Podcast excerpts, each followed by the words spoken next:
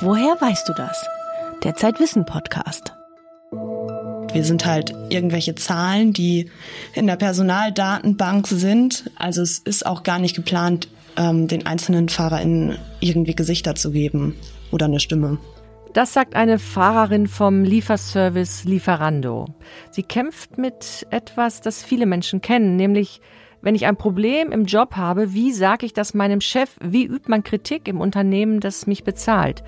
Zu der Angst, Vorgesetzte auf Probleme anzusprechen, kommen wir gleich zurück. Ich bin Hella Kemper vom Zeitwissen Magazin und wir reden heute außerdem mit einem Pionier der Augenforschung. Ihm ist es gelungen, Zellen in der Netzhaut des Auges umzuprogrammieren. Was das für blinde Menschen bedeutet, dazu gleich mehr. Außerdem haben wir mit einer Hamburger Palliativkrankenschwester gesprochen. Sie reist nämlich seit ein paar Jahren regelmäßig nach Israel und besucht dort Holocaust-Überlebende und hört ihnen zu. Dieser Podcast wird präsentiert von Mastercard. Bezahlen im Internet wird noch sicherer. Mit Mastercard zweifach sicher.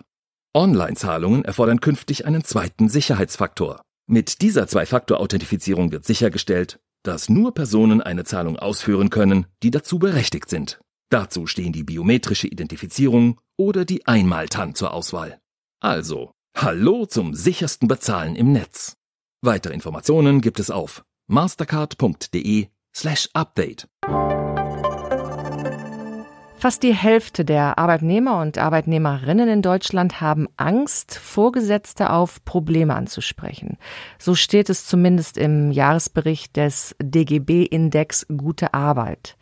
Damit beschäftigt sich auch die Wissenschaft. Da ist dann von Employee Silence die Rede, vom Schweigen der Angestellten.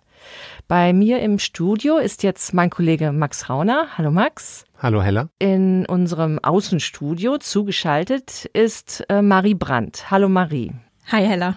Du hast mit Betroffenen gesprochen, die offen über das schwierige Meinungsklima in ihrer Firma sprechen. Genau, und du kannst dir wahrscheinlich schon vorstellen, dass das Thema mit sehr viel Scham belastet ist, aber auch mit der Angst vor Nachteilen. Deshalb war es sehr schwierig, da überhaupt jemanden zu finden, der offen sagt, ich habe keine Stimme in meinem Unternehmen. Bei mir hat sich dann aber eine Lieferando-Fahrerin aus Westdeutschland gemeldet. Ähm, sie hat ganz offen mit mir darüber gesprochen, möchte aber anonym bleiben. Ich habe mir aber ihren Arbeitsvertrag zeigen lassen und kann sagen, sie arbeitet wirklich in dem Unternehmen. Was hat sie dir erzählt? Wo ist ihr Problem?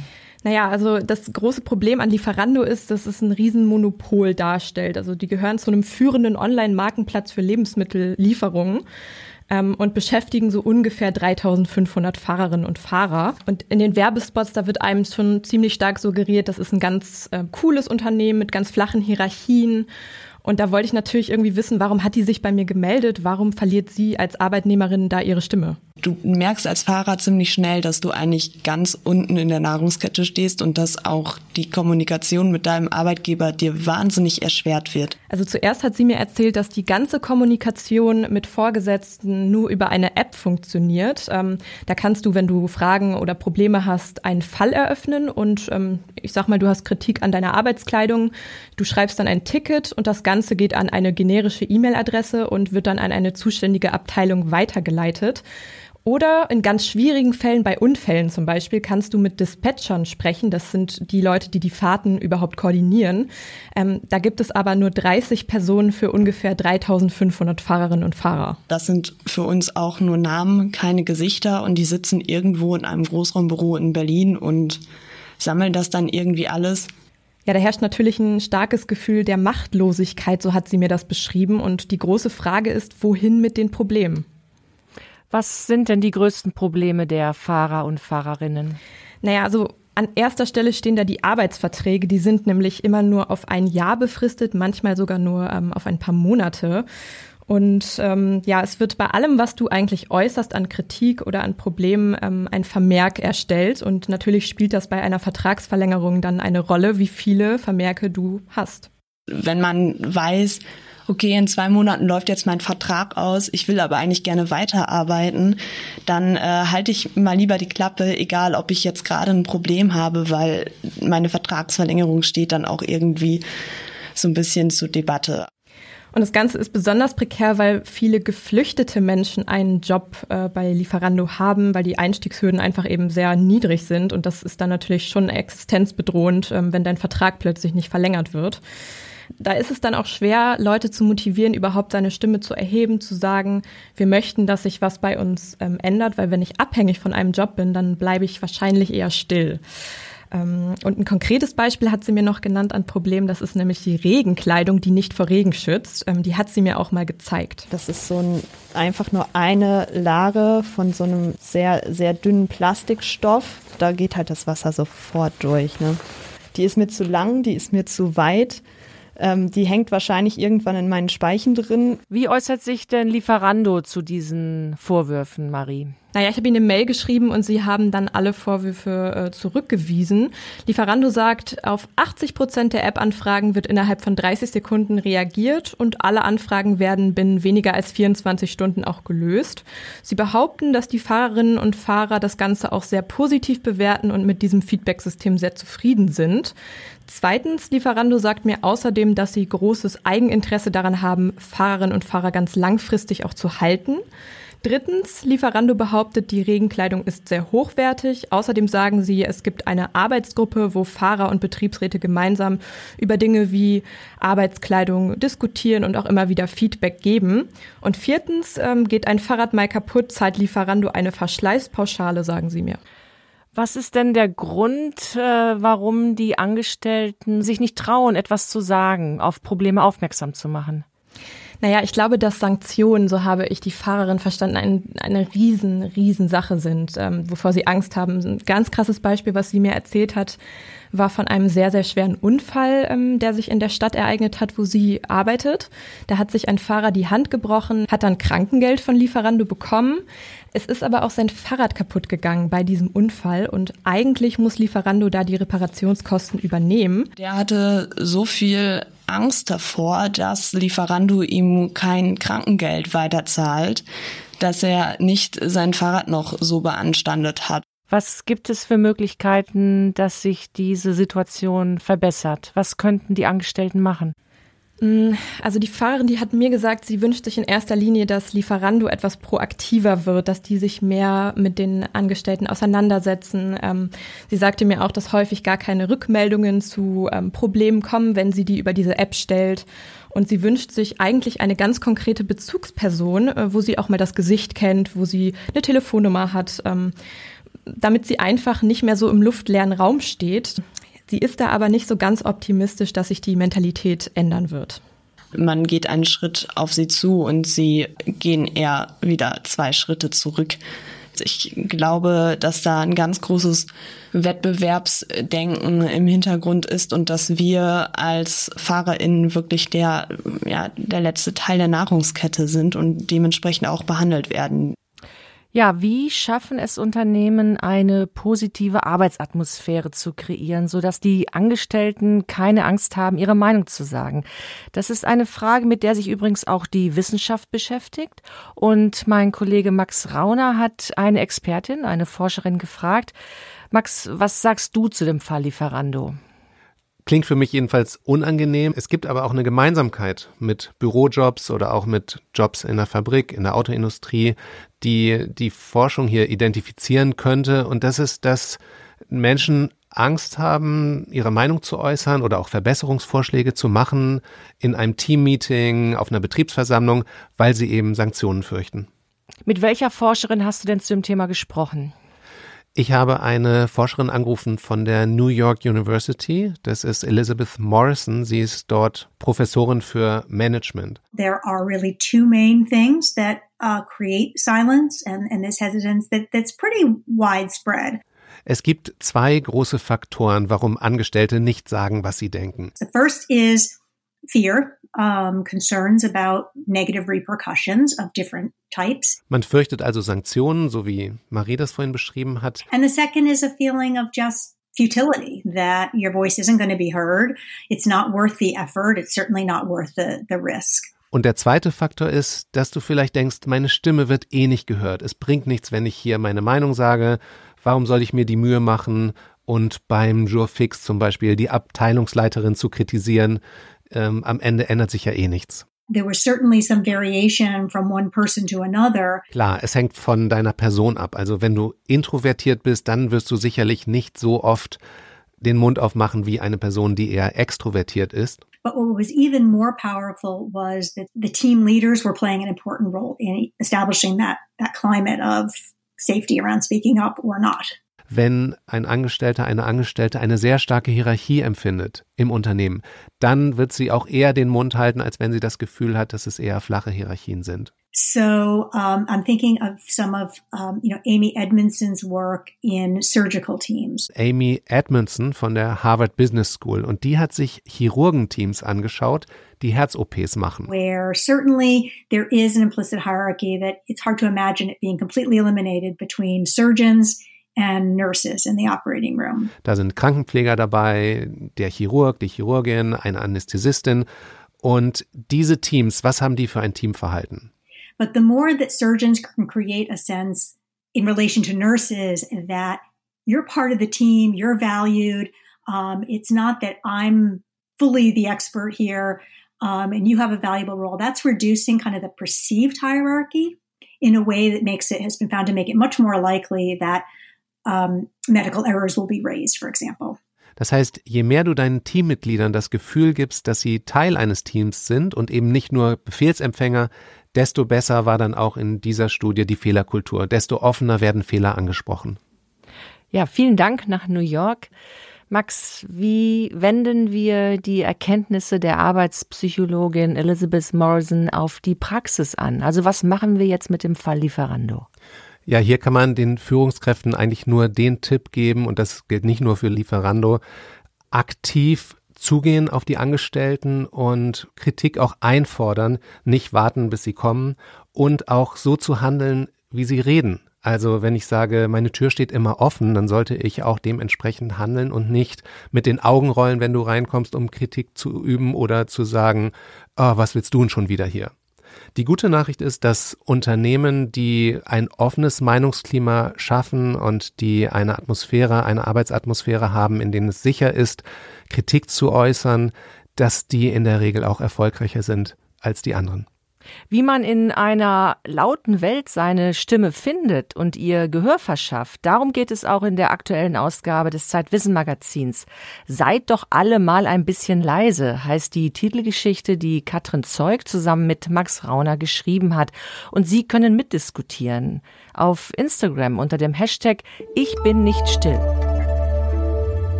Er möchte blinden Menschen das Sehen wiedergeben. Der ungarische Forscher Boton Roska erhielt für seine Forschung den diesjährigen Körperpreis, der ja als eine Art deutscher Nobelpreis gilt und mit eine Million Euro dotiert ist. In den vergangenen zehn Jahren übrigens erhielten sechs der Körperpreisträger auch später den Nobelpreis. Jetzt ist meine Kollegin Anna Karthaus hier bei uns im Zeitwissenstudio. Sie ist Journalistin und Ärztin. Und Anna, du hast den Augenforscher Boton Droska am Tag der Preisverleihung getroffen. Ja, richtig, Hella. Boton Troska und ich, wir waren im The Fontenay verabredet. Das ist das schickste und teuerste Hotel hier in Hamburg. Und schon auf dem Weg zu seinem Zimmer, man muss sich vorstellen, langer Flur, links von mir seine persönliche Assistentin, rechts von mir der Pressesprecher des Körperpreises. Ich hatte also viel Zeit, mir Gedanken zu machen. Da ging mir die Stimmen seiner Kollegen durch den Kopf. Er sei ein Pionier, er sei außergewöhnlich, er sei genial. Also ganz gut einschüchternd schon. Und dann öffnete mir dieser schmale, eher unauffällige Mann die Tür, Boton Troska. Der Held der Augenforschung. Genau. Dass er aber in der Ophthalmologie, also der Augenheilkunde, gelandet ist, das war eher Zufall random, wie er selbst sagt. Eigentlich hatte Roska für sein Leben nämlich was ganz anderes vor. Yeah, I, I really never planned to be a scientist nor a medical doctor. I want to be a cellist. Roskas Vater war Computerwissenschaftler, seine Mutter war Pianistin. Gemeinsam mit ihr spielte er oft Konzerte, er spielte das Cello und Musik, das war und ist immer noch für ihn ein Mittel, Emotionen auszudrücken. Er sagt, wir Menschen, wir bestehen aus Emotionen und Logik, das macht uns aus. Er studierte also Cello an der Budapester Franz Liszt Akademie, bis es zu einem Fahrradausflug mit verhängnisvollem Ausgang kam. I try to repair my bike while the bike is moving. So this is one thing that I do not recommend people to do. Beim Versuch, sein Fahrrad in voller Fahrt zu reparieren, verlor er zwei Fingerkuppen und den Cellobogen konnte er danach natürlich nicht mehr präzise genug führen, um ein professioneller Musiker zu sein. Das heißt, er musste umdisponieren. Genau, er sattelte um, studierte Mathematik und Medizin. Und entdeckte die Augenheilkunde für sich. Nein, er wusste danach eigentlich immer noch nicht, wohin mit sich. And I really don't know, didn't know what to do because I was not ready for medicine. I really wanted to understand something more for myself. Botond Roska ist jemand, der den Dingen auf den Grund gehen will, der sie wirklich verstehen und durchdringen will. Das spürt man. Auch heute beschäftigt er sich nur zum Spaß mit mathematischen Problemen. In der Mathematik findet er das, was es in der Biologie nicht gibt. Perfektion. When you do biology, you're often sad because you cannot fully solve the problem. So mathematics offset it by, by having absolutely perfect and full solution. Und wie kam es dann, dass er am Ende doch in der Augenheilkunde gelandet ist? Wir müssen uns vorstellen, Roska war Mitte 20, dreifach studiert, orientierungslos, aber unfassbar wissenshungrig. Und dann kam es zu einem Abendessen mit einem Freund seines Vaters, der erzählte ihm nämlich von seiner Forschung an der Netzhaut. Und er erklärte Roska, dass die Retina, also die Netzhaut, zwar ein Teil des Gehirns ist, also es ist sozusagen eine Ausstülpung des Gehirns, die man aber vollkommen verstehen kann. And, and that combination to me was very, very interesting at the time. Das war sein Erweckungserlebnis. Von diesem Moment an war die Retina sein Thema. Er promovierte an der University of California, arbeitete als Postdoktorand an der Harvard University und wurde zu einem richtigen Experten der Netzhaut. Anfang der 2000er Jahre dann wurde in New York eine Technologie entwickelt, die wie ein Meteorit in seine Forschung einschlug. Die Optogenetik. Also die Verbindung von Lichttechnik und Biologie. Genau, bei der Optogenetik werden Gene in Zellen eingeschleust, die diese Zellen dann lichtempfindlich machen. Man kann sie quasi mit Licht an- und ausschalten. Und das macht sie zu einer wahnsinnig interessanten Technik für Forscher, die dadurch das Zusammenwirken von Zellen untersuchen. Roska aber erkannte, dass da noch viel mehr drin steckt.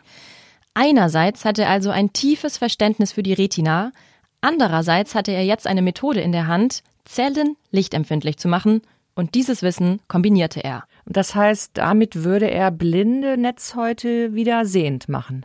Genau, das klingt erstmal logisch, die zwei Dinge zu kombinieren.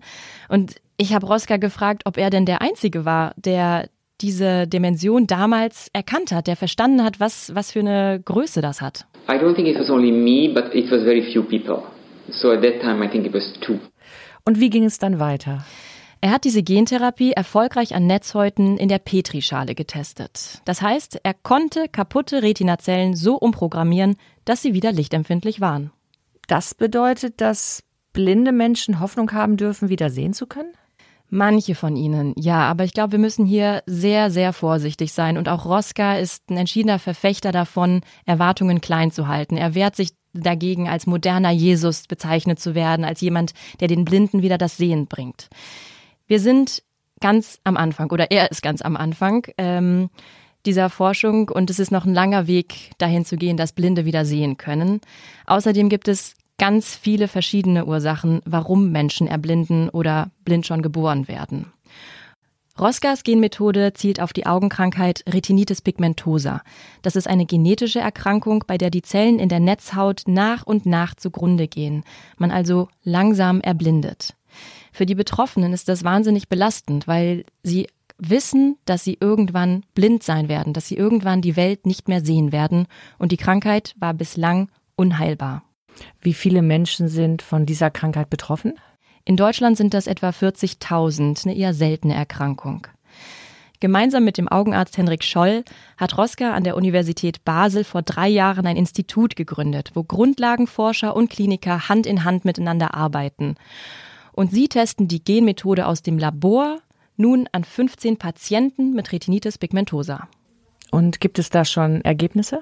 Die Studie läuft noch, deswegen gibt es noch keine endgültigen Resultate, aber die Behandlung scheint schon mal sicher zu sein und das ist eine gute Information. Ich wollte natürlich von Roska wissen, wie die Menschen, die die Welt lange nicht sehen konnten, denn nun die Welt wahrnehmen können. Und er hat gesagt, es wird wahrscheinlich so sein wie in einem alten Schwarz-Weiß-Film. You remember in the old time there were grayscale or black and white movies, not just black and white. There was also the shades of gray in it, and and this is what we expect to have is sort of a grayscale, uh, colorless image. Und was ist mit dem Farbsehen? Irgendwann könnte auch das denkbar sein, wenn man es schafft, die Zellen entsprechend umzuprogrammieren. Eine unglaublich tolle Entdeckung. Auf jeden Fall. Also als Forscher ist Roska eine unglaublich faszinierende und inspirierende Person. Nach dem Gespräch und eigentlich auch schon im Gespräch glühten mir wirklich die Ohren, weil ich von seiner Haltung aber auch so beeindruckt war. Boton Roska hat irgendwann festgestellt und sozusagen der Menschheit diagnostiziert, ärztlich diagnostiziert, er ist ja Arzt, wir handeln zu viel wir ahmen nur nach. Er nennt uns Copy Machine Animals, aber wir denken zu wenig. Und daraufhin hat er sein Verhalten geändert, hat sein Leben komplett umgekrempelt. Der Tag des Herrn Roska beginnt mit einer Portion Porridge und dann zieht er sich zurück, ein paar Stunden ganz alleine, um nachzudenken. I started to put aside time to think and, and not to do, not read emails, not, not take any phone, nothing. Energie zieht er daraus, schwierige Probleme zu lösen.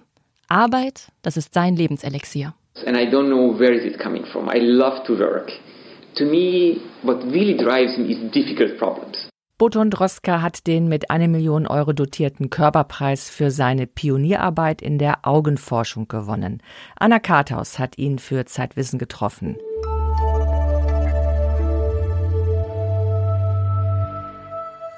Unsere Podcast-Hörer und Hörerinnen können ein Probeheft gratis bestellen unter zeit.de slash wissen-podcast.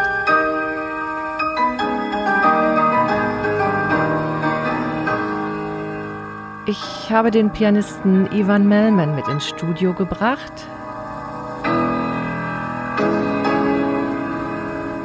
Wir hören hier eine Aufnahme, wie er Edward Krieg spielt.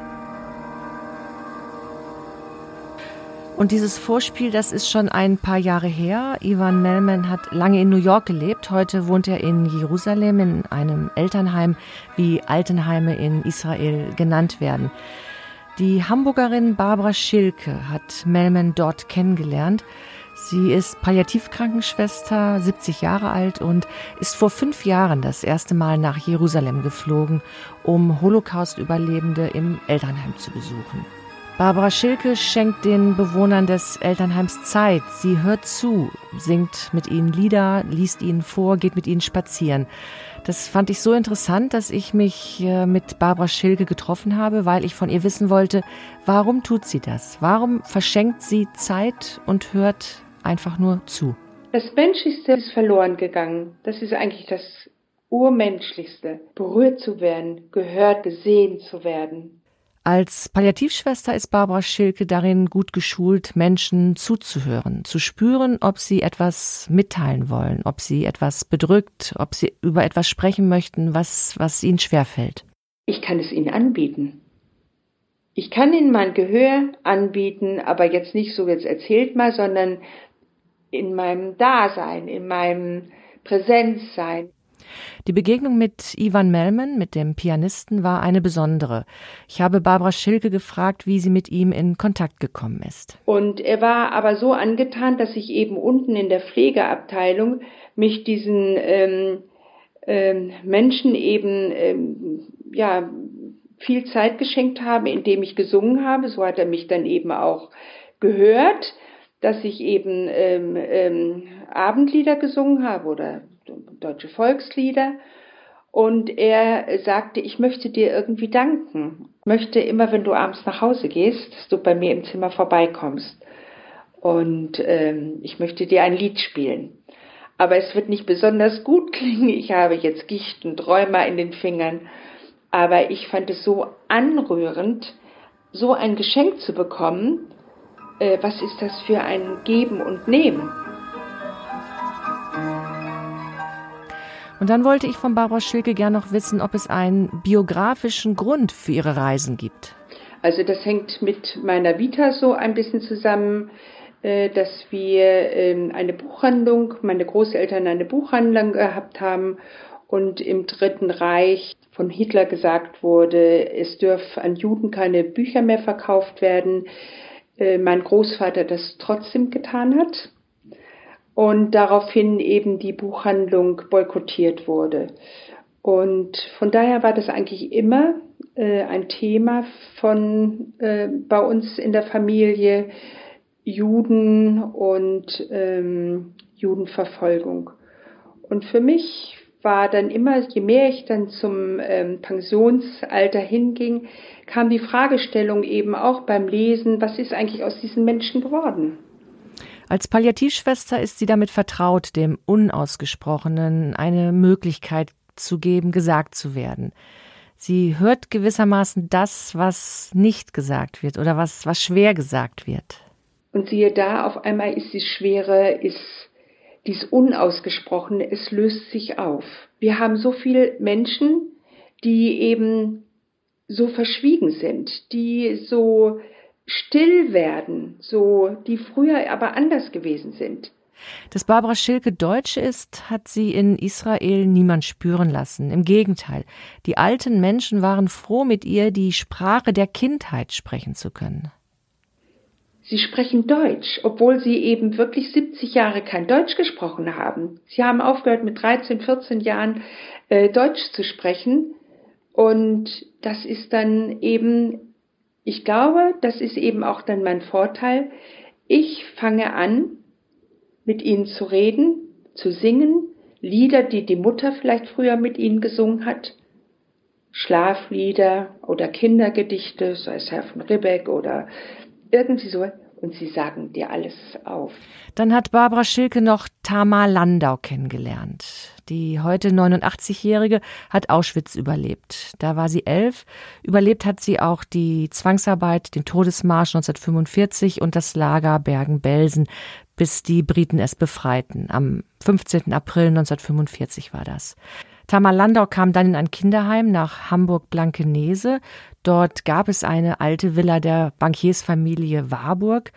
Äh, ein Film erzählt da übrigens drüber, der heißt äh, Wir Kinder von Blankenese. Und Tamar Landau war eins dieser Kinder. Barbara Schilke hat mir von ihrer ersten Begegnung mit Tamar Landau erzählt. Und dann kam sie auf mich zu, äh, gewackelt und fing fürchterlich an zu weinen nahm mich in den Arm und sagte, Barbara, ich habe ähm, im Blankenese wieder begonnen zu leben oder überhaupt das erste Mal angefangen zu leben. Von da an haben wir uns eben, wie gesagt, ähm, dann regelmäßig getroffen, täglich. Sie wollte oder wünschte sich das dann auch. Im Laufe der Zeit platzte so ein Knoten, dass eben wirklich so eine Vertrautheit, eine Offenheit äh, gewachsen ist und sie dann ihre persönliche Geschichte erzählt hat. Barbara Schilke versteht ihre Besuche im Elternheim ja als, als einen Auftrag. Die Holocaust-Überlebenden sagen zu ihr, Barbara, erzähl unsere Geschichte weiter. Lasst uns nicht allein, erzählt die Geschichte weiter, dass das nicht vergessen wird. Darum will Barbara Schilke, sobald es wieder möglich ist, nach Israel fliegen. Ja, ich möchte im kleinen Kreis anfangen, dass, äh, dass sich das wie so ein, wenn ich ein Steinchen ins Wasser werfe, sich das verbreitet. Berührung, Nähe, Wärme. Ich glaube, das ist so eine Brücke, dann reicht ein so ein Satz oder ein halber Satz, wo so viel Geschichte dahinter steckt oder so viel Mensch, so, so viel Schicksal, aber er hat es zumindest einmal so artikuliert. Als Palliativschwester weiß sie aber, du kannst die Menschen begleiten, du kannst ihn aber nicht abnehmen, den Weg. Gehen muss jeder seinen Weg nachher alleine. Die Fragestellung ist ja, ähm, wie wird er seinen Weg? Konnte man ihn etwas ein Steinchen aus dem Weg räumen oder so? In meinem Gespräch mit Barbara Schilke stellt sie mir noch mehr Menschen vor, die sie in Jerusalem im Elternheim kennengelernt hat. Das lesen Sie in der aktuellen Ausgabe des Zeitwissen Magazins.